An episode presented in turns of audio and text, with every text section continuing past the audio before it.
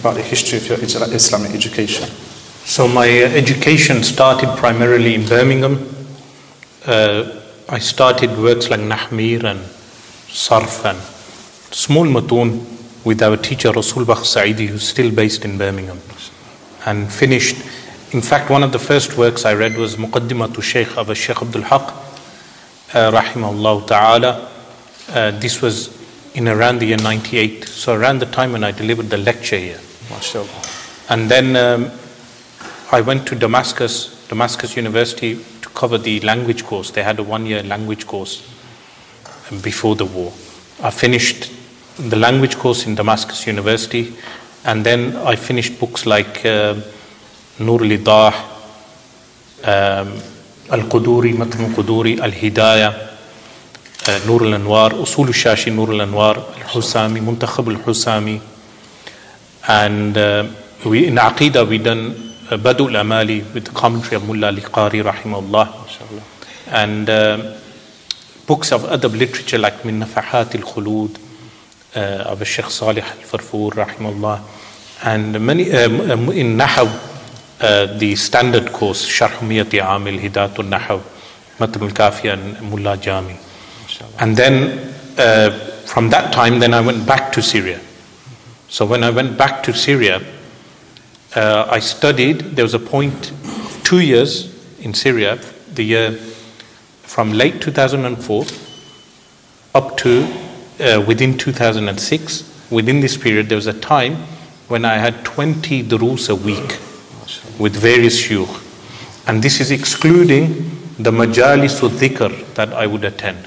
I would attend so many majalis al-dhikr that some people who didn't know I had 20 duroos a week, they thought I was doing more dhikr than I was studying. But alhamdulillah, that was very beneficial because I would attend the dhikr of Sheikh Taj al-Kattani rahimahullah, the son of Sayyid Makki al-Kattani, Sheikh Ahmad Habbal rahimahullah, and then the Shadhili dhikr in the Nuriya that happens every Jummah after the Jummah prayer.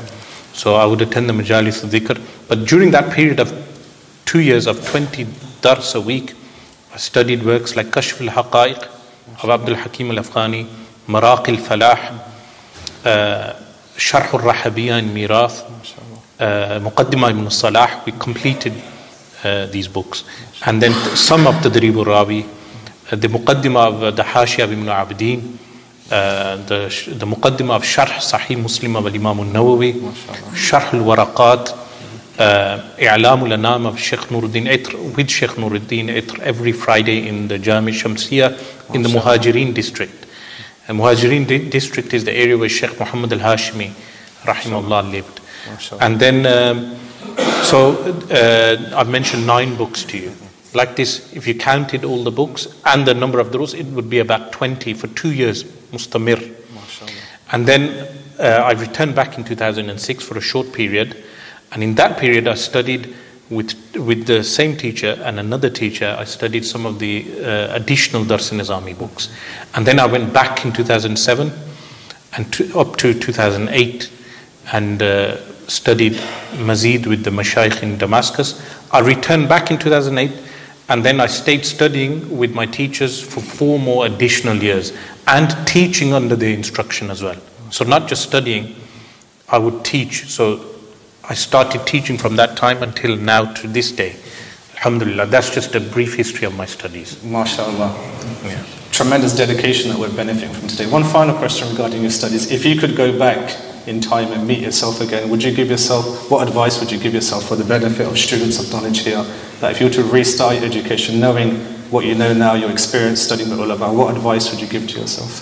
You see, this question has passed my mind, but I avoided responding to the question because the way Allah subhanahu wa ta'ala in His qada and qadr wanted, willed to mould me is how He willed to mould me. So if I go back in hindsight and think to myself, I could have done this like this or this like that, then I'm happy with the qada and qadr of Allah. So yes, I could, if I went back in a time machine, theoretically, there are a few things I would have done differently. But then I'm happy with the qada and qadr of Allah, because Allah subhanahu wa ta'ala molds us through our personal experiences in the way He wills. MashaAllah. MashaAllah. So sometimes people will go through an experience which they deem as being bad, but in reality everything is good because it's from Allah. MashaAllah. And if we do not undergo that experience, for instance, there was from that period of 1997 till 2001, it was difficult studying, because sometimes the teacher would give me Qadimi Qutb Khana's copy of Nahmir in Farsi, and I still joke with my teacher regarding this. A Qadimi Qutb Khana copy of Nahmir in Farsi, he's teaching me in Urdu, and then I have to, as a British born child, I have to, whose first language is not Urdu, it's English and Mirpuri, I have to process the Urdu, technical Urdu, then make sense of the Farsi text.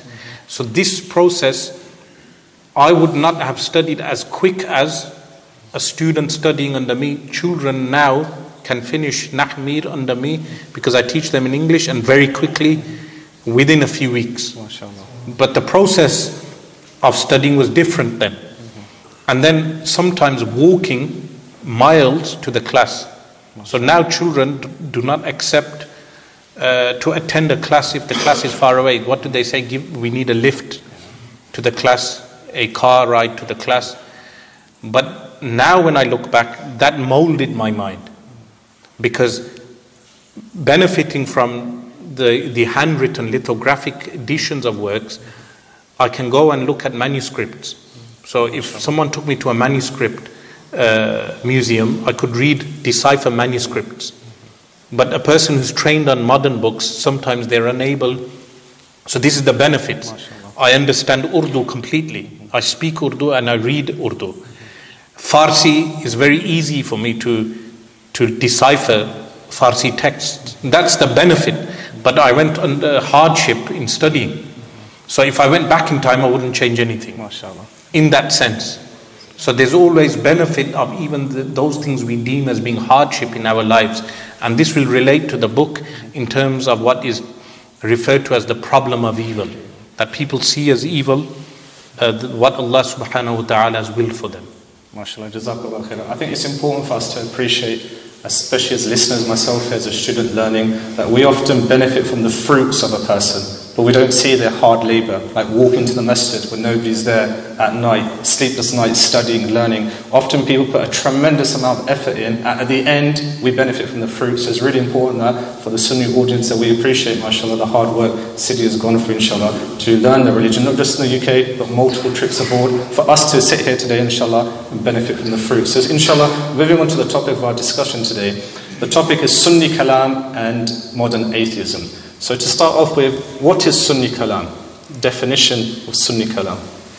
Sunni Kalam, we would say, is the development of rational arguments against the detractors of Islam. So people who opposed Islam in the early centuries, from the time of the Sahaba alayhim ridwan, you had the development of argumentation countering the arguments of the enemies of Islam, and that development became known as Kalam.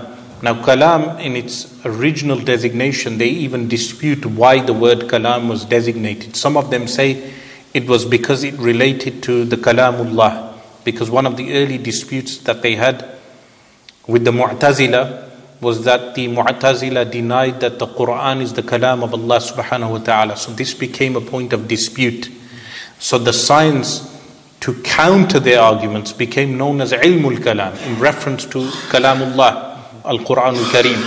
While others said excessive kalam, excessive speech is involved in dialectics, in debating the opponent, therefore the science became known as ilmul kalam. Not to be confused with the ilmul kalam of the Mu'tazila and the philosophers, which was condemned by Imam Shafi'i rahimahullah ta'ala. The early Salaf, as-Salafu Salihun, they condemned Kalam. Which Kalam did they condemn?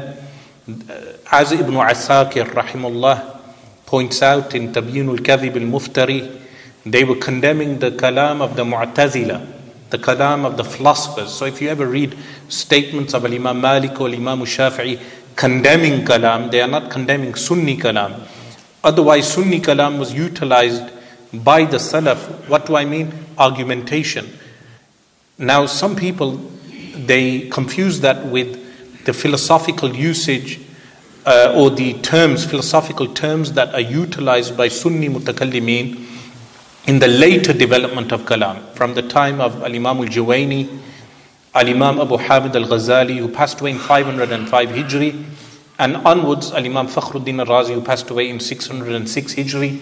These ulama, they utilize philosophical terms.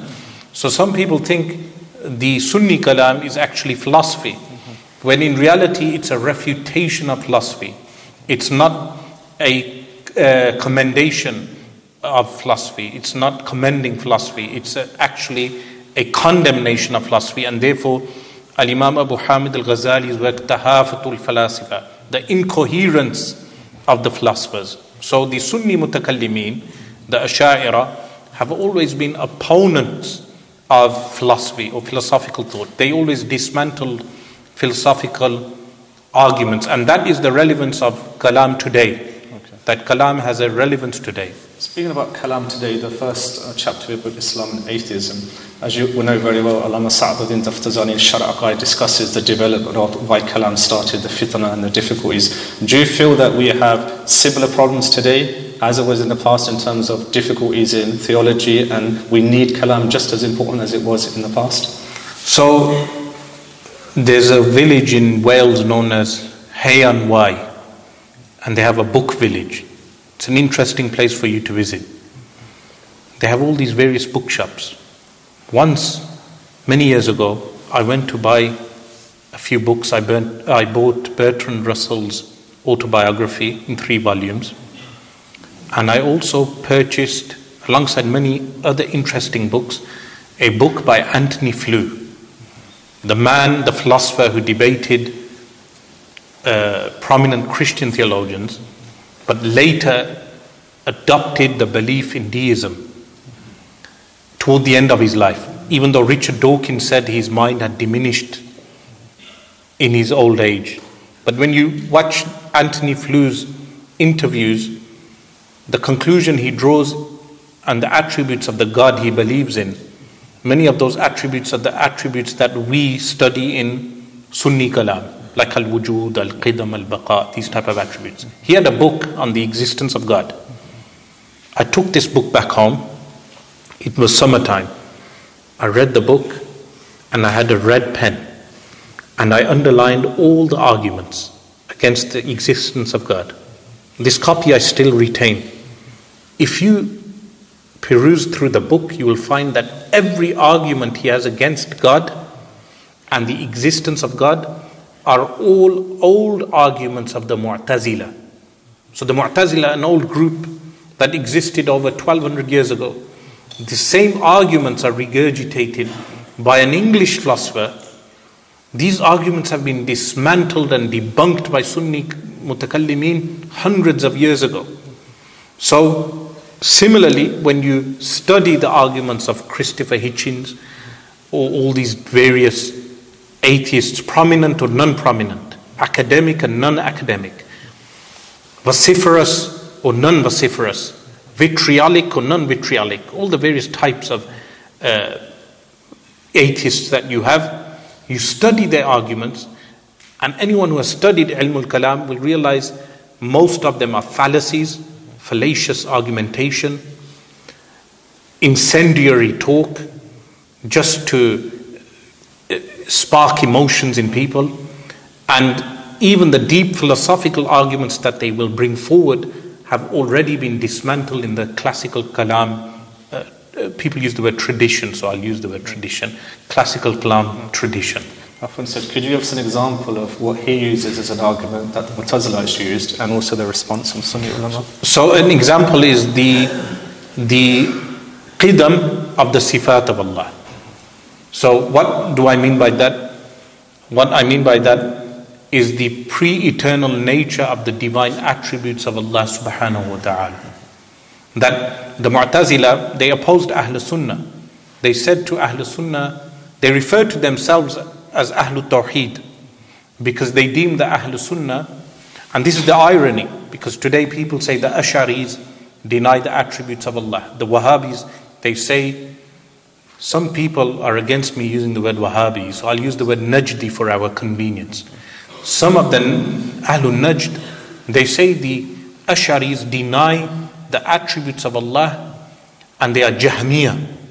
Now Jahm bin Safwan was an early, not even a Mu'tazili, just an early philosopher who denied the sifat of Allah to the point that he declared Allah subhanahu wa ta'ala as nothingness. La shay. He said you cannot even say shay, something regarding Allah. He denied everything. To compare them, those Jahmis, with Asha'ira is a fallacy. Because the Asha'ira, they affirm the attributes, and some of these people, they falsely say Asha'ira only affirm 7 attributes or 20 attributes, which is also false. But the Mu'tazila labeled the Ahlus Sunnah wal Jama'ah as being mushrikeen, based upon what?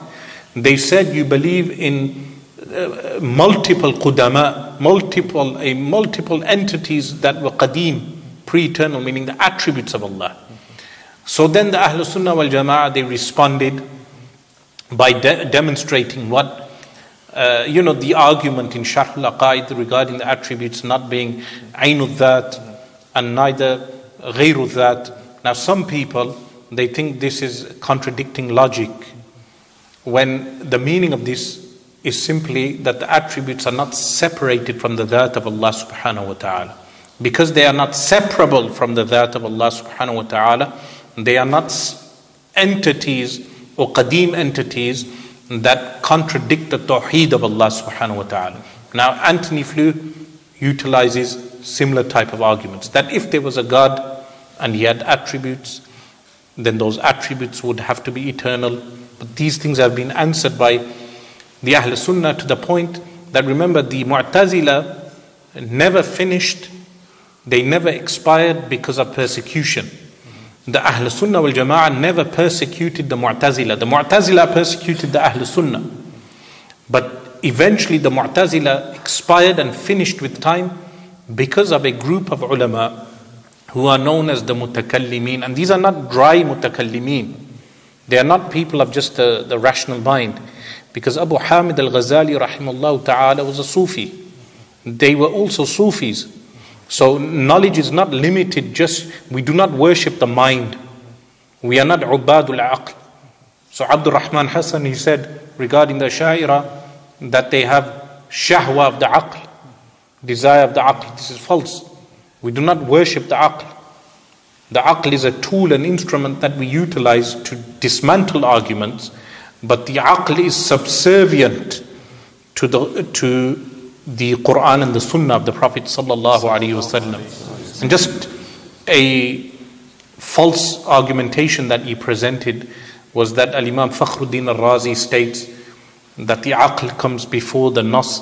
It's a misquote because he uses secondary and tertiary sources. Anyone who listens to him will realize he's quoting secondary and tertiary sources. He never goes to primary sources. So it's a false claim that we give precedence to the aql over the Quran and the Sunnah of the Prophet sallallahu alaihi wasallam. Just building upon that, people often say that the Sunni ulama were either people of aql, rationalists, or they were people of tasawwuf. Do you feel there were two separate things amongst scholars, or is it one of the same? I believe they are one. Al-Imam al-Qushayri rahimullah is a fine example of this. He was an Ash'ari Imam, but he was the finest of Sufis. He wrote his famous book Ar-Risala of al-Qushayri. But he also defended the Ash'ari creed. And he was Shaykh to Ali al-Hajwari rahimahullah, the author of Kashf al-Mahjub, who was buried in Lahore. They're all linked. These were people of tasawwuf and ilm al-kalam. At times you may have some mutakallimin who may be deemed as being dry mutakallimin in the modern age, but generally speaking, traditionally in every century, the Asha'ira are a colorful group. You have the muhaddithin Asha'ira, like al-Imam al-Bayhaqi, al-Imam al-Nawawi, al-Imam ibn Hajar al-Asqalani, al-Imam Jalaluddin al-Suyuti, al-Imam al-Qastalani. so many of them. Similarly, you have purely mutakallimina sha'ira, like Imam Fakhruddin al-Razi and many others. Then you have the likes of Imam Abu Hamid al-Ghazali, Imam al-Juwayni. Then you have the likes of Imam Muhammad bin Yusuf al-Sanusi, who was a muhaddith. He wrote a commentary on the Sahih of Imam Muslim, but also a mutakallim who refined ilm al-kalam from all the philosophy. He removed all the philosophy from ilm al-kalam. So it's a false notion for anyone to say the Ash'aris are just philosophers, or for anyone to say the Ash'aris are not even at the pinnacle of intellect. This is false.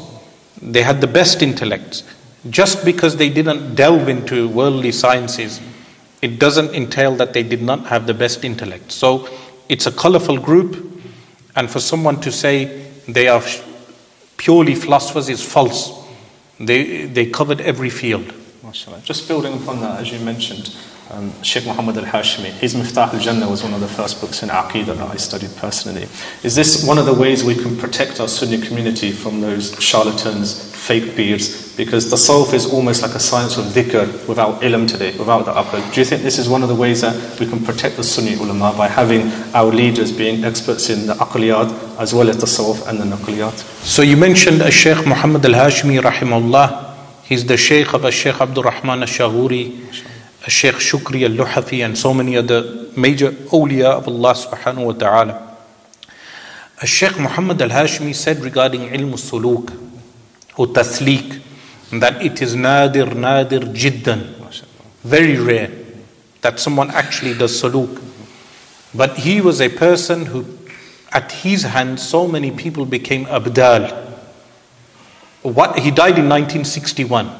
He fought jihad against the French, and he would always wear libas askari, the army uniform. He would carry guns, and sometimes he would wear the Moroccan thobe over the uniform, the askari uniform. His photos are often like that when he's with the army uniform, because he fought jihad. And this is why at the end of my book, the Intellectual Intifada, I have pictures of examples of Ahlul Halli wal Aqd and Mujahideen. Who do I place? Umar al-Mukhtar, Sheikh Muhammad al-Hashimi, as an example of someone who embodied Islam. His students alone, they demonstrate how the Rijal of Allah subhanahu wa ta'ala are. Now what did he do? He went to the masajid and he taught al-Barahin of Imam al-Sunusi rahimullah. He taught the people tawheed. He taught them the attributes of Allah, the ahkamul aql, the rational judgments, ahkamul shara', the legal judgments, ahkamul aada, made that common knowledge amongst the people. But then he also did tarbiyah of the people by giving them al-wirdul am, the shadhli wird. The shadhli wird, which is basic wird. Nowadays, some people refer to it as a wird of shirk, waliyadhu billah. It's a wird from the Quran and Sunnah. He gave out the Shadhili wird. And then, selectively from his top students, he did their tarbiyah, nurturing them. He nurtured them on the Quran and Sunnah. And remember, the manhaj of Sheikh Muhammad al-Hashimi has its roots with Imam Abu al-Hasan al-Shadhili, but also with Sheikh Muhyiddin ibn Arabi rahimahullah, who was a man of Quran and Sunnah, irrelevant to the claims of his critics. So even the likes of Imam Taqiyuddin al-Subki rahimahullah, people mention his criticism of Sheikh Muhyiddin. They do not mention he retracted that. Similarly, Sultan al-Ulama al-Izz bin Abd al-Salam rahimahullah, he retracted his criticism. He praised the Sheikh Muhyiddin ibn Arabi. And when you actually read Al-Futuhat al-Makkiyah, you will realize that the man was upon the Quran and the Sunnah. So Sheikh Muhammad al-Hashimi embodied that. And many other of the ulama, Sheikh Hassan Habannaka rahimahullah, all these ulama, Sheikh Abdul Karim al-Rifa'i, these were great people who taught the people tawheed, and they taught them the attributes of Allah subhanahu wa ta'ala, and they embodied the practice of Islam also. MashaAllah, Jamil. Just regarding Sheikh Muhyiddin Ibn Abd al-Arabi and the Akbarian school, because the Ottoman entire heritage is really based upon him. Dawood Qaisri, I believe, was the first Ottoman educational minister, and he has a hashia on his Fusul al-Hikam. So when it comes to people like Sheikh Muhyiddin and other great awliya, do you believe today for the Sunni community, because that's our heritage, these great people, how does the Sunni community today benefit from people similar today, or what type of qualities should we look for when we look for a sheikh? Because as we know in our communities, often there's beefs and sheikhs, and we have great people in our communities, but we have the opposite, people that misuse our community. What type of qualities do you think that we should look for when looking for a sheikh or a guide or someone to help us in our faith? So in the UK, the general advice is you stick to the creed of Ahlul Sunnah wal Jama'ah. Your sheikh is through as-salawat and salam upon the Messenger of Allah sallallahu alaihi wasallam. You stick to the sharia of Allah according to the madhab that you follow. The majority here follow the Hanafi school, but people follow one of the other three schools. You stick to the fiqh of that school, and you take benefit from all the mashayikh. So you attend the majalis of all the mashayikh. I do not restrict my students to specific Sunni mashayikh. They should go to all Sunni mashayikh, benefit from them, but do not limit yourself to one man in this time, in this country. That does not mean that there are not al-ulama al-murabbeen. They exist. Al-murabbeen, those who nurture students, like Ahmad Yahya Sirajuddin, the son of Shaykh Abdullah Sirajuddin, rahimahullah. They exist, but are we worthy of even attempting to claim that we do saluk at their hands? Have we reached the level? Shaykh Abdullah Sirajuddin rahimahullah, when someone would take saluk with him, after they are given the wird, they would have to wake up 2 hours. This is a beginner. 2 hours before Salatul Fajr, pray tahajjud and carry out certain awrad. That's the beginner level. So a person who is a thalik, if he's not praying qiyamul layl, he's not praying tahajjud, he's not praying salatul duha, he hasn't made up all his qada prayers, he hasn't paid all the zakat that he missed in his life, he hasn't made up the fast, all the fasts that he missed in Ramadan, he hasn't carried out his fard hajj, he hasn't given the rights of his parents, huququl walidain, he hasn't paid off all his debts, he has no huququl ibad on his shoulders, like ghiba and namima and hasad, and then he is not even a salik. So people have to be realistic. So how should we be realistic? Shaykh Muhyiddin Ibn Arabi rahimahullah relates tahqiqul fard. He mentions tahqiqul fard. What is tahqiqul fard? Complete your fard. Do your fard. What is fard upon you? Complete your fard. He states otherwise, claiming to do mustahab, claiming to do mandub, claiming to do sunnah becomes a shahwa. A person does the additional things out of shahwa, but he is not doing his fard and avoiding haram. So in this day and age, sahih aqidah, by studying al-Barahina of Imam al-Sunusi or Tahawiyah. Secondly, following a madhab in fiqh, sticking to the fiqh of that madhab, not following anomalous opinions. And thirdly, salawat and salam upon the Messenger of Allah sallallahu alaihi wasallam non-stop. And you can say, take a awrad, a wird, like the Shadhili wird or another wird, daily wird, or from the adhkar of Imam al-Nawawi, and take benefit from all Sunni ulama. If you see faults in those Sunni ulama, take what is good, leave what is bad, and take from all of them. Do not restrict yourself to one. Would you agree that the relationship between Sunni Aqidah and Hanafis is umusus min wajh, meaning there's some Sunnis that are Hanafi and there's some Sunnis that are not Hanafi, like the Shafi, Maliki, Hanbali, and then you have some Hanafis that follow the Sunni Aqid, but then also there's a group of Hanafis that don't follow Sunni Aqid. Would you agree with that statement? Remember, in history there have been Mu'tazili Hanafis. Currently speaking, some of the Najdis, they attempt to hijack the Maliki school. What do they do? Ibn Ashir's text, they removed the Sunni creed at the beginning. They removed the Sufi passages, or they annotate and they quote Salih al-Uthaymeen, attempting to hijack the school. But if we look at the trajectory of the four madhabs, the majority have always been Sunni. The main work in the Hanafi school in the late times is the Hashiyah of Ibn Abidin, Raddul Muhtar. So anyone claiming to be a Hanafi today and from Ahl Sunnah wal Jama'ah, then let's make our marji' Hashiyah of Ibn Abidin. The Hashiyah of Ibn Abidin unites the Hanafis. So when you go back to the Hashiyah of Ibn Abidin, those who reject the Hashiyah, you will be able to discern the Sunni from the non-Sunni. Moving on to your second and third chapter in epistemology and also God's existence. From a purely rational point of view, how does learning ilm al-kalam help a Muslim build their relationship with Allah subhanahu wa ta'ala in their worship? So, remember, shubuhat is doubts that occur in the mind. When a Muslim has any doubts in his mind regarding his aqidah, that causes weakness of iman. When you have weakness of iman, your ibadah is affected. But if you have a schema, a framework, an epistemology, a way of approaching knowledge, that will give you firmness with regard to certainty. And when a mu'min has certainty regarding Allah, regarding the Quran, regarding the Sunnah of the Prophet ﷺ, he will have ziyadatul iman, an increase in iman. Shaykh Muhyiddin Ibn Arabi rahimullah, he mentions what is iman. He says, love, increase of love is an increase of iman. Increase of love of Allah is an increase of iman. Increase of love of Rasulullah ﷺ is an increase of iman.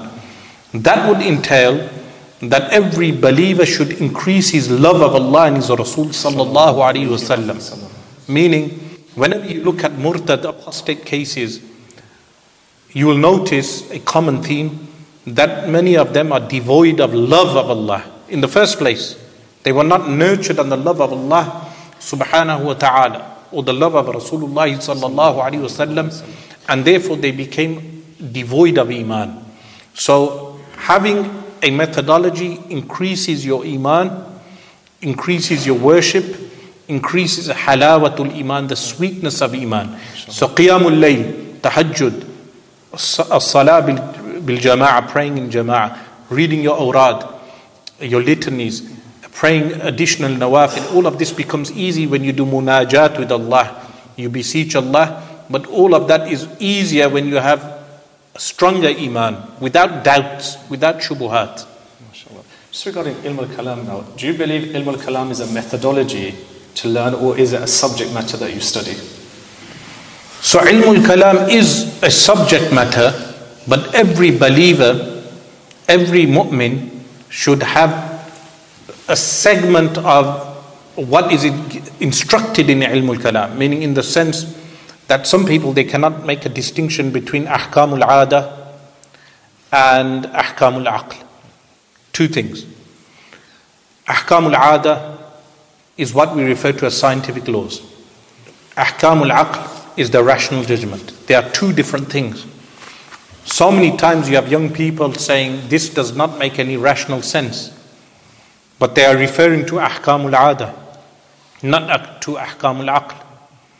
In that sense, it is essential for everyone to draw the distinctions so they do not fall into common fallacies. Like Richard Dawkins, in an interview with Mahdi Hassan on Al Jazeera, he mentions the buraq as something unscientific, something irrational. But the easy response to Richard Dawkins would be that the existence of buraq is beyond the scientific methodology. Why?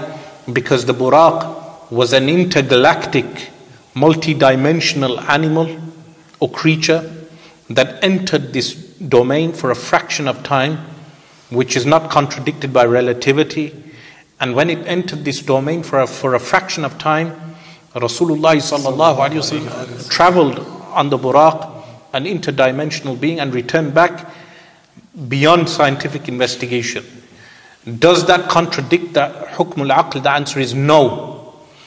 Is it beyond scientific investigation, which is hukm al-'ada? The answer is yes. So the dismissal is based on lack of iman. Lack of iman led him to deny it. The mu'min believes in it because of iman, but does it contradict the rational judgment? The answer is no. But the jahil atheist, or the jahil murtad, will be unable to distinguish between hukm al-aql and hukm al-'ada, and not be even able to acknowledge the distinction. So there are many juhal, ignorant people. Sometimes when dialoguing with them, they will not even acknowledge the distinction. And this is where we enter the domain of epistemology. You need a fixed epistemology. Otherwise, if you notice a common theme in the Khawarij, lack of usul. They have no usul. So they declare everyone kafir without principles. And the opposite, on the other spectrum, on the other side of the spectrum, you have those people who, the ibahiyun, meaning they validate everything. What do? They have no usul either. They have no principles. They do not have fixed usul. But Ahl Sunnah wal Jama'ah has a distinction. Al-Imam al-Shafi'i rahimahullah, he wrote his famous Ar-Risala. Ar-Risala was what? The legal theory, how to read and study the Quran and Sunnah. And this is what draws the distinction between Ahl Sunnah wal Jama'ah and other groups. MashaAllah. Coming on to science in Islam, which I believe is chapter 5 in your book. And this categorization of hukm adi, hukm aqli, hukm shari, which is in the Sanusiya creeds and the commentaries, how important do you feel that is for young people? Because many people here have either studied at school or university. We have teenagers who are studying science at school. How do we reconcile what people are learning at school and the aqidah that they're being taught in the masajids or in places similar? So as I mentioned, having a correct schema or a framework in order to process information is so important. We live in the day and age of information. But what we lack is regulation and processing. So someone can be exposed to so much information, especially when they have these not so smartphones, and people, when they access the information, they are unable to process this. You can ask doctors. Some people, they have symptoms. They type in the symptom on Google, and they believe they have a particular disease. They may not have that disease. Similarly, with information, whether it's scientific, philosophical, theological, non-professionals, when they are exposed to that information, some of them will become arrogant. Like what happens to the young Salafi sometimes. When exposed to a verse of the Quran or the Sunnah, they will utilize that verse or the hadith in order to bash the head of the opponent, but they are unable to process the information. As I mentioned, Al-Imam al-Shafi'i's early work, Ar-Risala, gives a process of how to process a hadith. Is the hadith mudraj? Is the hadith muttarib? Is the hadith munqati'? Is the hadith da'if? Etc. Meaning all these things. Is it shadh? There's a process. Then the mechanics of usul, is it aam, is it khas, etc., looking at all of this. Similarly, scientific information. So if you notice in chapter 5, I place the categorization of science. So in school, in the year 1997, I was exposed to charts of supposed progress of man. So you had the pictures of man on a paper. And we were told this is factual, that man had all these various stages, and then, meaning the process of evolution. But as you grow up and you read information articles, like recently, there was an artifact found in Africa which dates 1.5 million years, which changes the whole narrative of human migration and human development and the development of the mind, the human mind. Because they thought 1.5 million years ago man was not developed enough to make artifacts. But that changes significantly what we were taught in the 90s with regard to the development of humankind. So what is presented as fact in school, I am not advocating that young Muslims become flat earthers. I am not advocating that Muslims dismiss science. No. In fact, our methodology is very scientific. History speaks for itself, meaning the Muslims historically were very scientific, the majority of them. And today, Islamic kalam, ilmul kalam, the Sunni ilmul kalam, this ilmul kalam is not in contradistinction to science. What it does is it categorizes science where it belongs. So what do I mention? I mention absolute certainty, near certainty, doubt, and imagination. Some things in science are actual imagination. Some things are doubtful. They have some proof, but generally they are doubtful. Some have near certainty. Some have absolute certainty. The Muslim needs to know the framework in where does he categorize any specific scientific theory. Just on that, how do we practically then, as imams, masajids, committees, our local Sunni communities, well, how do we practically learn that framework, that paradigm to process the information that we receive at school and in the world we live in today? So practically you can refer to my book. In chapter 5, I present, if people just read chapter 5, they will have an exact method. An exact method is given in the book. The application is also with regard to the information you receive. For instance, you visit the London Science Museum. You go to London, you visit the London Science Museum and you observe all these various artifacts and fossils. What type of knowledge does that impart? Does it impart absolute certainty with regard to Neanderthal man and the nature of the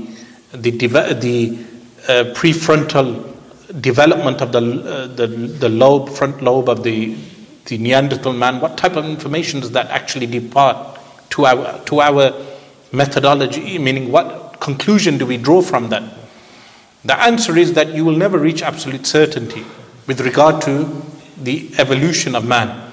So, and knowing the categorization of all types of ulum is absolutely essential. Now, going back a bit to chapter 2, what do I mention? What we know from al-hawasul khamsa, the 5 sensory perceptions: seeing, hearing, smelling, taste, and touch. This gives absolute certainty. Similarly, the rational judgment. What is the rational judgment? A judgment formed solely from the mind, without any external reference. Like a blind and deaf man knowing 2 and 2 is 4. He did not come to that conclusion from an external thing. And thirdly, from what we refer to as tawatur, mass transmission of reports. These things impart absolute certainty. But scientific research on certain things does not give absolute certainty. It may impart doubt. Doubt here, by the way, doesn't mean it's doubtful in its entirety. It entails that it's not absolute certainty or near certainty. I'm using the word doubt as a technical term. Okay. Regarding adults and people that can read your book, how would you advise parents then to instill that framework to their children at a young age? Again, the Sunusiya is where you start. So al-Barahin, you study the al-Barahin with the local imam. You can also listen to my online lecture of the entire al-Barahin. You make notes on that. If you teach them just hukm al-aql, hukm al-ada, hukm al-shara', they will have the requisite tools to categorize things in life. I think Sheikh Muhammad al-Hashmi's book, Miftah al-Jannah, is an excellent introduction to the Sanusiya because he lays out the framework really, really well in his text. Coming on to science, what would you say regarding, because the scientific methodology, often Muslims say this is our heritage, the Muslims, they invented the scientific methodology. Would you say there's a distinction between the methodology in science, individual scientists and their view, and also the idea that science or scientism is the ultimate means to truth? So there's two things here. One is, if some Muslims are claiming that the scientific method is their heritage, this is false. Science is a human heritage. It goes from civilization to civilization. We adopted much of Greek science. Muslims took from the Greeks, there's no doubt. They developed some of it and they passed it on to Europe. It's no big deal if Europe advances, but even though I do not think it's a point of boast for Europe or America by extension, because with science they developed the atomic bomb. With science they developed weapons that kill and maim. So science can be misused. Science doesn't teach you ethics and morals. So the Muslims had the scientific flag for a few hundred years, then the flag passed on to other groups. Now the flag may move on to China. Big deal, it doesn't matter. It's a human heritage. But there are some people who become enamored by the development of Europe and the progression in terms of economic development, social development, and prosperity in that regard, and they blame backwardness upon Islam when they are two totally distinct things. But Islam has the role of what? Of giving science an ethical safeguard. It has an ethical and moral safeguard. Now, with regard to scientism, which is the actual worship of science, it has its limitations and flaws. Science is only the study of the material world. It cannot tell you, with regard to the metaphysics, what is beyond the physical. مَا وَرَاءَ الطَّبِيعَةِ. Secondly, science cannot answer moral questions, ethical questions. It can tell you how something functions, but it will not tell you the purpose. It can tell you how the human body, the biological functioning occurs, but it does not tell you the purpose of the human being.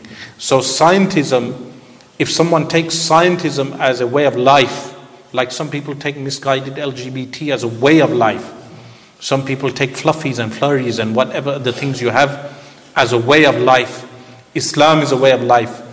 But if someone takes science as a way of life, they will end up in a conundrum. They will have conundrums in their life where they will be unable to answer certain questions. Just regarding that, how important is it then for young Muslims that are studying at university? Many of our parents want their children to study medicine, to become doctors, studying chemistry, biology, physics at A-level in university. How important is it for young Muslims to learn their Aqidah? And what are the potential consequences of not learning your Aqidah and then dwelling into a deep study into science? Most of the time, those who fall into shubuhat and doubts tend not to be from scientific backgrounds. And if they are, they sometimes fall back into the deen of Allah. There are people, young people, who may have studied physics, astrophysics, other fields of science, and they may have fallen out in terms of their iman. But later on, as they develop in their life, they have character development, they go through a journey, they return back to iman. But those who become more corrupted intellectually are the ones who delve into the field of philosophy. So it's absolutely essential that they study even a basic book like the work of Imam Ahmad bin Zaini Dahlan, The Essential Islamic Creed. That book is in English, by the way, The Essential Islamic Creed. They should study at least that much. You will be surprised how little you can study and protect your iman for life. Meaning you do not need to read big works of kalam to protect your iman. You can even read something as simple as the Essential Islamic Creed of Imam Ahmad bin Zaini Dahlan, and you will realize how fallacious and stupid atheist arguments actually are. You even read this book, you will realize the arguments have no foundation, they have no strong foundation. You listen to Christopher Hitchens, you will realize most of the arguments are fallacious. Coming back to you mentioned the atomic bomb and technology in the West, so moving on to the problem of evil. So within Western countries, generally the Western heritage is based upon the Greek tradition and the Roman tradition, and in the UK you had the pagan society and then Christianity. So the problem of evil was generally an issue that was brought up against Christianity. So from an Islamic perspective, has this been an issue in our heritage and history, the problem of evil? And then second of all, how do we tackle the discussion in the West regarding the problem of evil? So again, referring back to Anthony Flew's book, you asked me earlier what type of arguments. Just for the benefit of the audience, you can specify what the problem of evil actually is and then go on to explain. So the problem of evil he's asking about is the fact that we have evil in the world, or what is defined as evil, suffering. Human suffering, animal suffering. They refer to that as being evil, and then they say it's a problem, the problem of evil, in the sense that if God was so good, if God existed, then why does evil exist? Why doesn't God terminate evil? It's in reference to that argument. That argument was utilized also by the Mu'tazila. So the Mu'tazila had a problem with the fact that the Sunni creed or the Muslim creed is that Allah subhanahu wa ta'ala creates everything. مِن شَرِّ مَا خَلَقَ. From the evil of what He creates. The Sunnis had no problem with this, because Allah subhanahu wa ta'ala, He has sifatul af'al, the attributes of divine actions. So He is al-muhyi, the one who gives life. He is also al-mumit, the one who gives death. He is al-khafid, the one who lowers, but He is also al-rafi'. He is al-mudhil, the one who disgraces, but He is also al-mu'izz, the one who raises and exalts people. So the Sunnis never had a problem with this, but the Mu'tazila found it problematic when engaging with Christians and philosophers. So what did they do? They claimed, firstly, that Allah does not create the actions of people. People create their own actions. So this led now to problem, discussion in Kalam. Second thing they denied, or groups of them, Qadr is created by humans. Humans create their own destiny. A kind of creed that some Westerners also hold, that humans create their own destiny. And then they found it problematic to understand that if Allah knows everything, then why did He not just place everyone in paradise or hellfire? These type of conundrums and questions like, can God create a boulder so big He Himself cannot raise the boulder? Absurd questions. And then they questioned human free will. And then they also questioned the fact that they said Allah must do that which is better, salih and aslah, that which is better for every human being. Eventually that was what made Al-Imam Abu al-Hasan al-Ash'ari rahimahullah depart from the Mu'tazila, when he questioned Ali al-Jubba'i. The story is that he questioned Ali al-Jubba'i, and he had him dumbfounded. Ali al-Jubba'i was unable to answer. What did the Mu'tazila believe? They believed that Allah must do what is better for us. So they made something wajib upon Allah. And the Shia then adopted this creed. How? The Shia, the modern Twelvers, they believe that it is an obligation on Allah to send down imams. Allah must send down imams. So this is how, again, Anthony Flew utilizes these type of arguments. So the problem of evil in the early period affected the Mu'tazila, but then the Sunnis responded. They responded intellectually. Of course, the Sunnis do respond with the Quran and Sunnah first, but they give intellectual responses to all of these claims. For instance, the Ahl Sunnah, they say evil is subjective. What we may term as being evil, the divine action of Allah cannot be described as evil. Allah and His divine actions are not evil, because evil is subjective. When a human does something, the action of the human can be described as evil, because the very definition of evil is what? Is a tasarruf fi mulkil ghayr. Yes, the violating of someone else's property.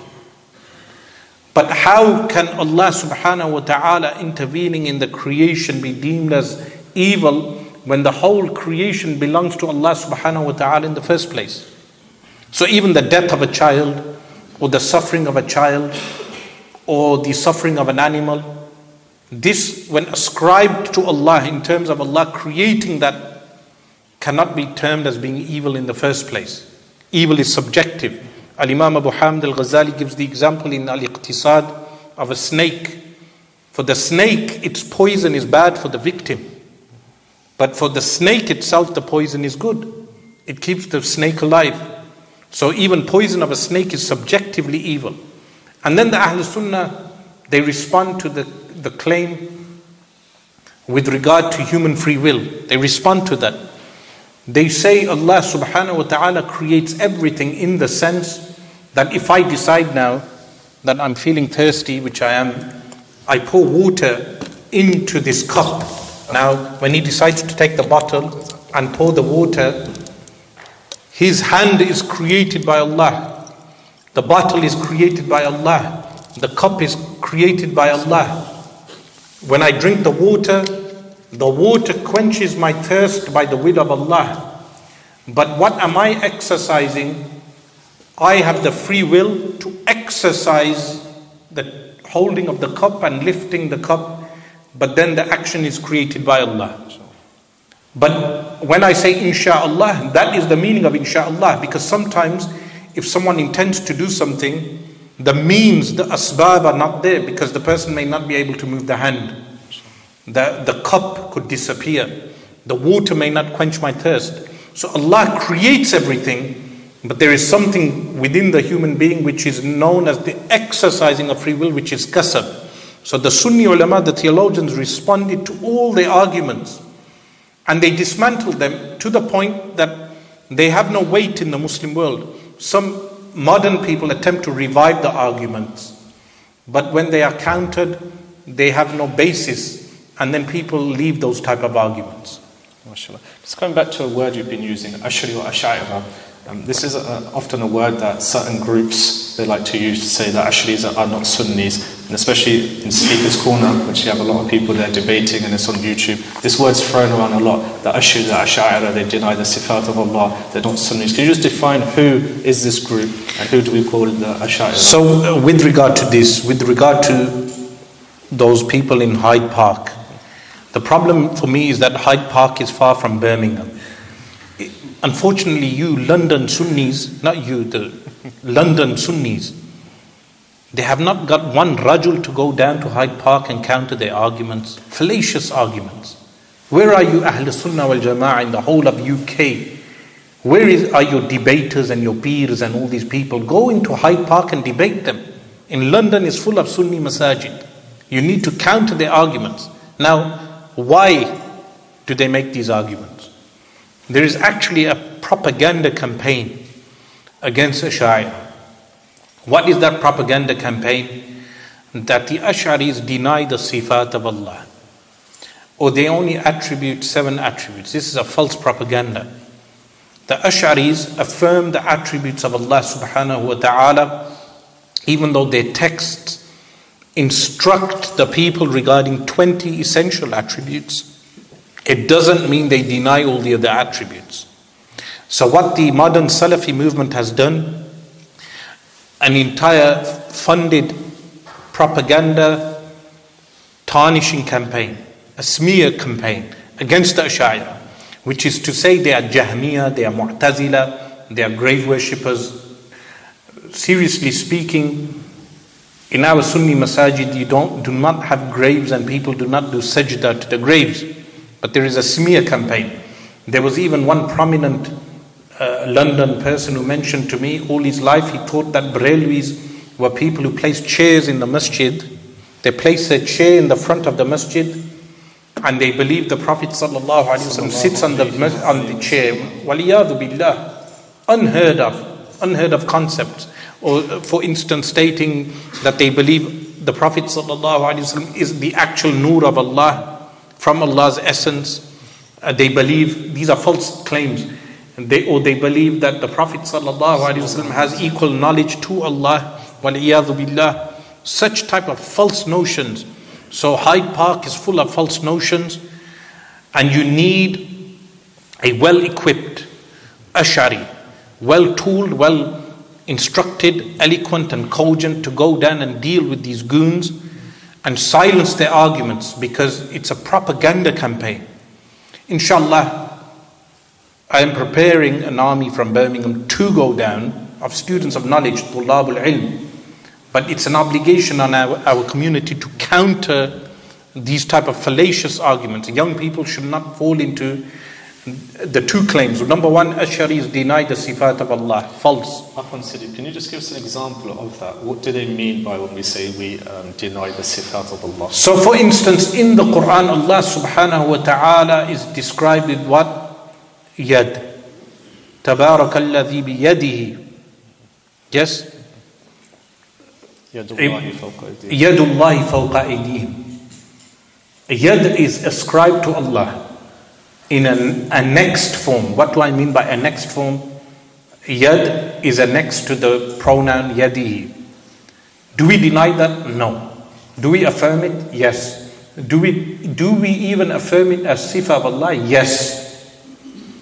So stop there. That is the belief of the Salaf. They say no, you don't. They probe the issue. They do not follow the Salaf, because Al-Imam Malik rahimahullah, if someone affirmed to him the attributes, they would leave it there, they would not probe the matter more. So we say these are attributes of Allah. You leave it to that point. But then they probe the issue, they say, what do you mean by yad?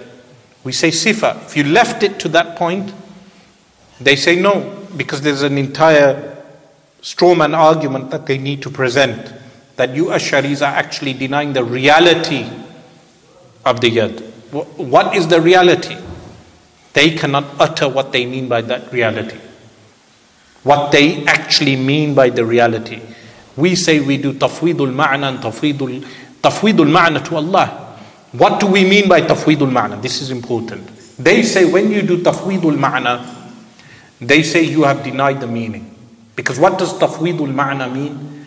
Tafweedul ma'na means we defer the meaning to Allah. So they say when you do tafweedul ma'na, you have negated the meaning. So they say we know the meaning. We say to them in response to that, that the general meaning is known in the Arabic language, but specifying a meaning is with certainty is only known to Allah. Specifying a meaning with certainty is only known to Allah. If an alim like Al-Imam An-Nawawi or Al-Imam Ibn Hajar specifies a meaning, they do not specify it with certainty. So for yad, linguistically can have multiple meanings. We affirm the general meaning and leave the specific meaning to Allah. And we affirm it as a sifatul ma'na, quality of Allah, an attribute.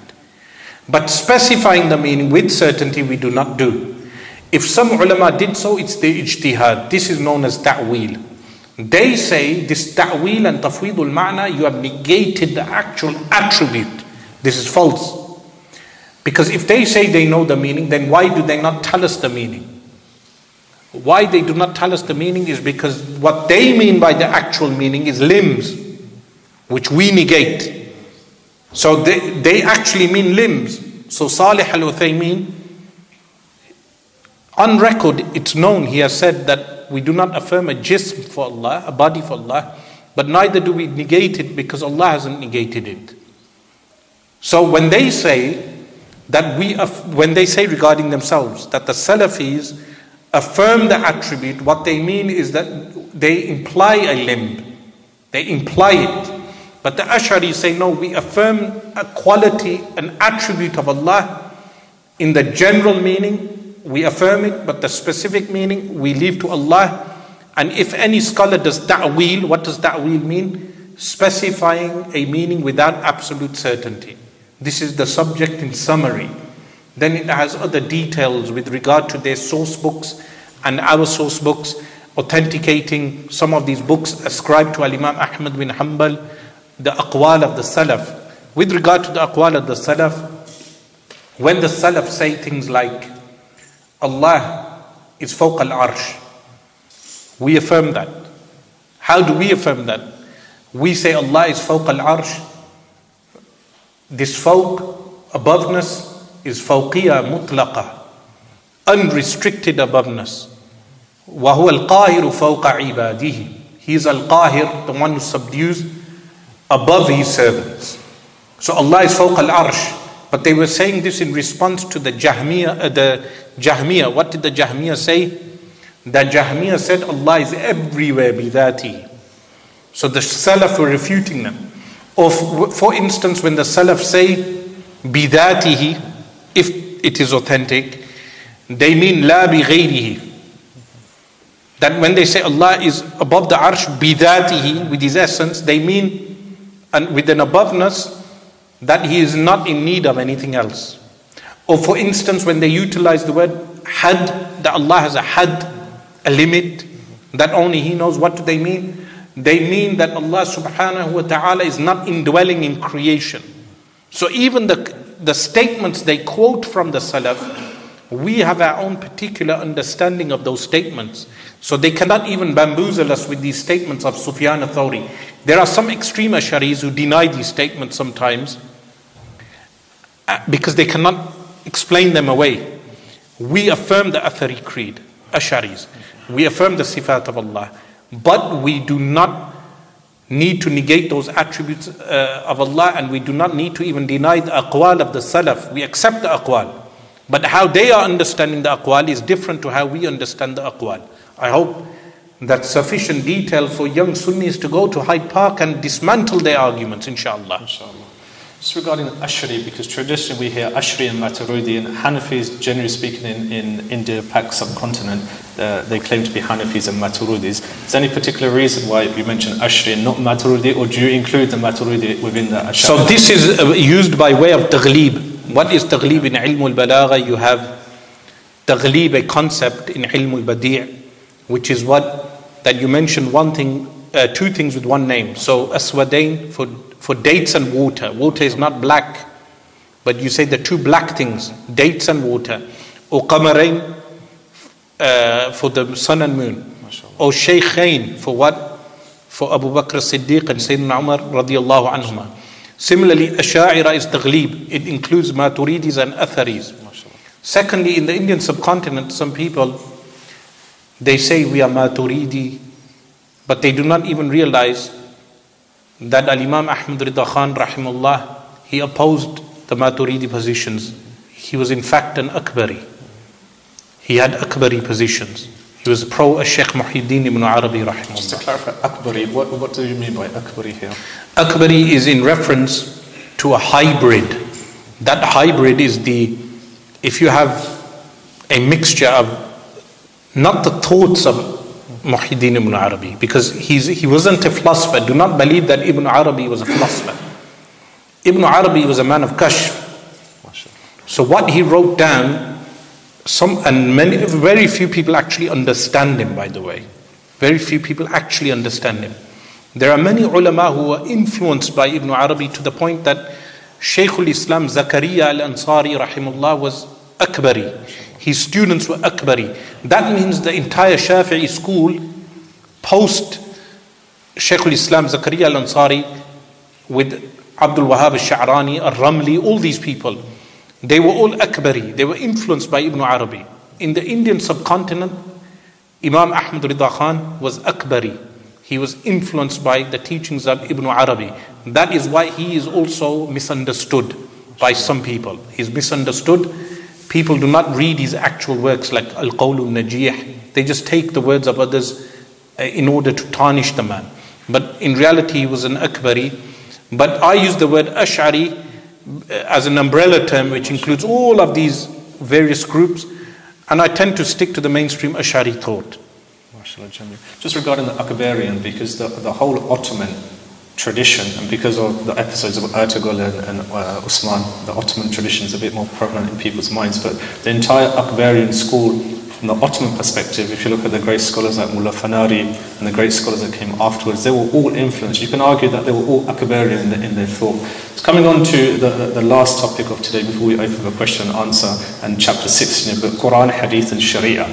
The obvious question, which I think a lot of people have in their minds, which is sadly in the media and also due to a small minority of Muslims that go around saying we need the Sharia.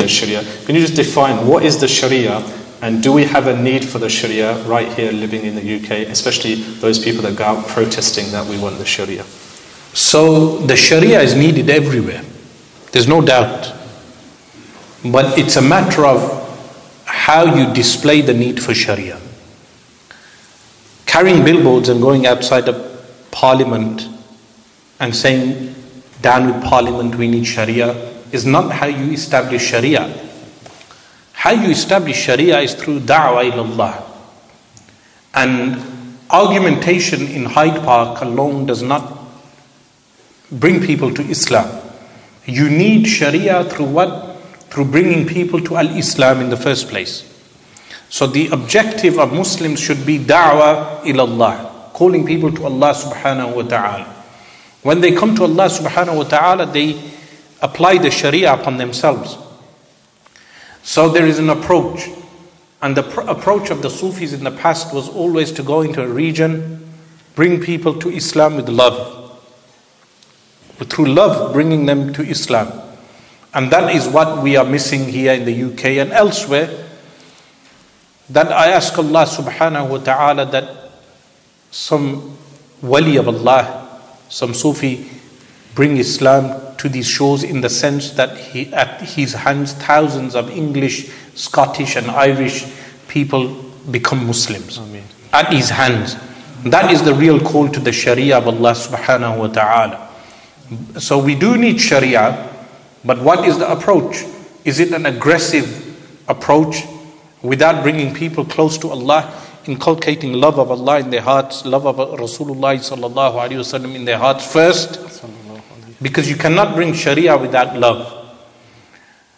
But as the status quo currently, we are living as what, a minority in this country. So what do? We just carry on with our call to Islam, to Tawheed and the correct teachings of Islam also. MashaAllah. Final question for me before we open up for question and answer. The Salat al-Isha will be read at 9 o'clock inshallah. It's just regarding, most people think of the Sharia as hudud, like punishments. So when we say Sharia, you cut people's hands or death penalty. Can you just give us a discussion of how broad the Sharia is in terms of its rulings for people? So here I would say that even those things that people deem as being harsh in the Sharia are in fact a rahmah of Allah. I'll give you an example. Your question has two facets. One is, I want to demonstrate that even what is termed as being harsh laws are in fact not harsh. And secondly, the Sharia being broad. So with regard to the first, hudud of stoning for zina, for adultery, there is something known as crimes of passion. Generally speaking, I tend to read the headlines of Birmingham Mail. And Birmingham is an interesting city, second after London. You'll find many interesting crimes that occur. Some of those crimes sometimes is a man goes home or a woman goes home, they find their partner sleeping with another person, and they carry out a crime of passion where they murder. And in some cases, you had one case in Luton, a Muslim woman was sleeping with her own brother-in-law. Muslim woman. It was a famous case. When the wife of the man found out her sister was doing this zina, she confronted her. The sister-in-law, the zania, the adulteress, she killed her own sister. And then she was given a police interview and she lied that some intruder came in. These are known as crimes of passion. And there are many disturbing cases. Sometimes both partners are killed. Very horrific cases. So then you have our stoning law. Our stoning law, meaning the Sharia, the stoning law was in the Quran, the verse is mansukh, even though some scholars take nasikh, mansukh, some say it doesn't exist in the Quran, meaning in terms of mansukh tilawa. But the correct position is mansukh tilawa did exist. Sheikh Abdullah al-Ghumari takes the position of Mansukh Tilawa didn't exist. But the correct position is that it did exist. But the stoning is found in the hadith, mass transmitted hadith. Stoning sounds harsh, that you stone someone to death for zina, but it's not harsh when you look at the sin of adultery. But I want you to consider something. Is the law ever carried out? In fact, if you check the works of Qanun in the Ottoman annals, you will find very rarely it was carried out in the Ottoman Caliphate. Very rarely. It was very rarely carried out. It's so difficult to carry out that, of course, many of you will know that the detail of four witnesses, they cannot contradict one another. They must see the act blatantly, in the sense explicitly, with detail, to the point that if their witness accounts contradict, they will be lashed in public and shamed. So, and no one ever admits to doing such an act. So the law is very rarely applied. Then its application, with regard to its application, some people have an idea that the law is brutal in the sense of how it is carried out. Well, how a law is carried out can change from time and place. So how people carried out the law 500 years ago, in the modern age we may have a specific allocated area for the application of the law which is congenial to the environment, etc. But also, if the person being stoned runs away, it's taken as denial of the action, and the qadi is not permitted, and the people are not permitted to chase after him. So he has the freedom to run away from the application of that law. The point being, the law is so nuanced, so detailed, but needed at the same time. Likewise, amputation of the hands. How many times have we heard of people entering into people's homes, strangling the entire family to death, taking their wealth? Amputation of the hand is a light punishment in comparison. But again, the law is very rarely carried out. It's not carried out if the person was stealing food. It's not carried out if the wealth stolen was meager in value. It's not carried out if the wealth is in public display. It's not carried out if the person was a guest at the house. It's not carried out if. So many shurut conditions. So this is with regard to harsh punishments in Islam. It's so nuanced, you can reference my book, Intellectual Intifada, a book on the restoring the caliphate in the modern age. It's my book on Sharia law. With regard to the second segment, Sharia law has good and superb guidelines and economy on feeding the stomachs of people. The waste that happens in modern capitalism would not occur under the application of Sharia law, that so many hungry people, man-made hunger, man-made in the sense that human beings are responsible. That is just one aspect of Sharia law, the economic application. Like this, you can look at various aspects of Sharia law, social aspects, which will make someone realize that the Sharia law is better for humanity than man-made law. MashaAllah, Jazakumullah khair. Thank you for your time, MashaAllah, and your excellent explanation. I wish we could continue. I have lots more questions, but due to our time restraints, we're going to open it up, inshallah, for people to ask questions. If we could please have questions about the subject today, and then if we have time, inshallah, we'll open it up. So people have sent in some questions, but before we go to the questions, I want to kind of take you back to one of the questions that atheists raise, and this is a question that gets asked in schools around kids in their RE and philosophy subjects of if God is so powerful, can he create a rock so big that he can't lift it? So, I mean, from our perspective, it's a very absurd question, so I just wanted to kind of throw it out to the audience is if they have a think about that and how they would attempt to answer that question, then I'd like you to perhaps give them some practical advice on how to tackle questions like that. So that question, remember, is so absurd that the questioner, and this is how you answer in your RS class, say, teacher, the question is so absurd because in effect you are asking me, can God make himself powerless? And the answer is no. Can God make himself powerless? The answer is no. Why? Because the divine power does not relate to the logically impossible. It does not connect to that. We do not say God is powerless. We do not say God is unable. We say what? The qudra of Allah, the divine power of Allah, only relates to that which is possible. It doesn't relate to that which is impossible. Someone may say, why? The response is that if the divine power related to the impossible, that in effect would mean the impossible becomes possible. And the impossible becoming possible is impossible in itself. Question here, if one can't comprehend God with Kuliyat al-Hamsa, is belief in God certain qat'i or speculative then? Belief in God is qat'i. Why is it qat'i? Because it's in your fitrah. That is not the position of only Ibn Taymiyyah, some people think. That's actually a Sunni position. That it's in our fitrah to believe in Allah. So, Al-Hawasul Khamsa, the questioner asks, the five senses, if you limited yourself to the empirical senses, then you become an empiricist. You become an empiricist in the sense that you limit yourself and your knowledge of the universe to your five senses. But your knowledge of the universe is not limited to the five senses.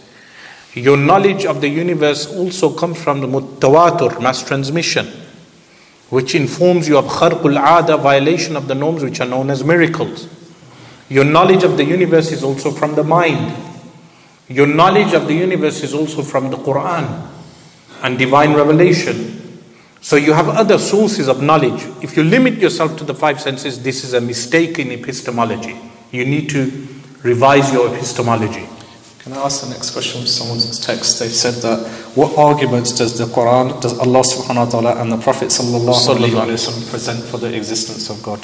So in the Quran you have numerous arguments. One of the arguments, for instance, in Surah Ad-Dahr, Allah subhanahu wa ta'ala says, هَلْ أَتَى عَلَى الْإِنسَانِ حِينٌ مِّنَ الدَّهْرِ لَمْ يَكُنْ شَيْئًا مَذْكُورًا. This is just what is known as istifham inkari, a rhetorical question. Has even a moment come upon the human being where he was something non-existent? The answer is yes. There was not a moment.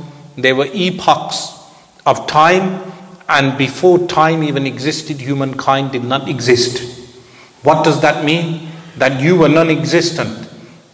When you were non-existent, did you choose yourself to come into existence? The answer is no. So someone willed for you to come into existence. So that's just one verse of the Quran. Like this, you have numerous verses. Inna fi khalqis samawati wal ardi wa ikhtilafil layli wan nahari. In verses which mention in the creation of the heavens and the earth and the differing of the night and the day, the signs, ayat. There are signs for whom? Those who think, yatafakkarun. So throughout the Quran you have various types of arguments. لَوْ كَانَ فِيهِمَا آلِهَةٌ إِلَّا اللَّهُ لَفَسَدَتَا. If there were a God, a deity in the heavens and the earth other than Allah, the heavens and the earth would be in chaos. So you read and study the Quran, you will find various types of arguments. Do you want to go next? You mentioned qasd as the acquisition of the action. The Maturidis call this ikhtiyar. Is there any difference between the two? If there is no difference, why was there two phrases formed? The wording qasb is from the Quran. So the Ash'aris chose the wording from the Quran. When you study the Ash'ari school in more depth, you will realize they are the closest, or they are in fact upon the Quran and Sunnah, the most than any other group. The Maturidis, they chose a different word because of their regional locations. There are some jargons, istilah, that may differ, but it's just a regional thing. They lived in Ma Wara al-Nahr and they had their own jargon. The Ash'aris were embattling numerous groups, the Mu'tazila, the Qadariya, the Jabariya in Baghdad, because Baghdad was a place of fitna. Even in the time of Shaykh Abdul Qadir al-Jilani radiyallahu anhu, before he started his da'wah, they mentioned that Baghdad had so many fitan, tribulation, even today. So when the Ash'aris were embattling these different groups, they developed their kalam more than the Maturidis. So the Ash'ari kalam is more developed. I've got a question somebody's asked. Is there a simple way to understand God's existence without so much philosophy and logic and reason? Yes, there is. The old woman, she was asked, why do you believe in God? She says, when I cook my pot every day and I stir the contents, I see the contents turn because I'm turning the contents. And then when I look at the sky and I see the sun and the sun rising and the sun setting and the phases of the moon throughout the month and the stars and the constellations changing every 3 months, I know someone is rotating the universe. So I believe in a God. And that is the iman of the old women, and that is what Imam Fakhruddin al-Razi meant. Oh Allah, give me death on the iman of the old woman, meaning in yaqeen, in certainty. Final question, because apologies, we have to recite Salatul Isha shortly. So the final question from Prophet Masood. So this one says, how is the belief in the Mujaddid that is sent every century different to the Shia belief of Imam? And I just want to add something else for you to consider. You mentioned Speaker's Corner.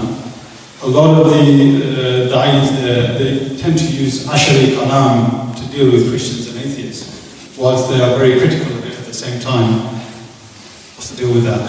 So there's two things here. One was, the first one was with regard to Mujaddid al-Imam. How is the concept of Mujaddid different to Imama of the Shia? Mujaddid is not ma'soom, number one. Number two, Mujaddid is not one.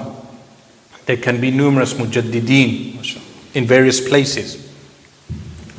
Thirdly, believing a specific person is a mujaddid is not a tenet of our faith. With the Shia, they believe Allah is obliged to send down imams, and they believe in the specific imams that they designate. This is why you have the branches. The Zaydis believe in different imams, the Ismailiyah believe in different imams, the Twelvers believe in different imams, and then they do takfir of one another. They declare one another as unbelievers. With regard to Hyde Park, I believe some of the du'at in Hyde Park have become Ash'ari. At least, I have it from a good source, at least 30% of them have become Ash'aris who haven't come out the closet. I'm advising them, come out the closet, join the Jamhur of the Muslims, and the Ash'aris from, you can avoid the label Ash'ari, I mean Ahl Sunnah wal Jama'ah, the Salaf, from As-Salafu Salihun. The Ash'aris were just a continuation of that tradition, in the form of Imam al-Bayhaqi, Ibn Hajar. You know all the names, all these names.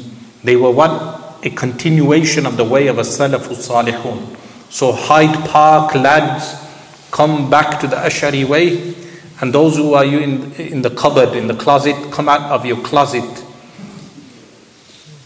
Jazakumullah khairan. Apologies, we have to finish because Salat al-Isha. I would just like to thank our honourable guest, Sidi Asrar, for his, mashallah, excellent explanation, and also all of the hard work he does. It's very difficult being at the front, especially teaching Islam. There's lots of people that don't like us for various different reasons, even within our own communities. Allah give them the ability to do more, inshallah, work for Ahlul Sunnah wal Jamaat, and also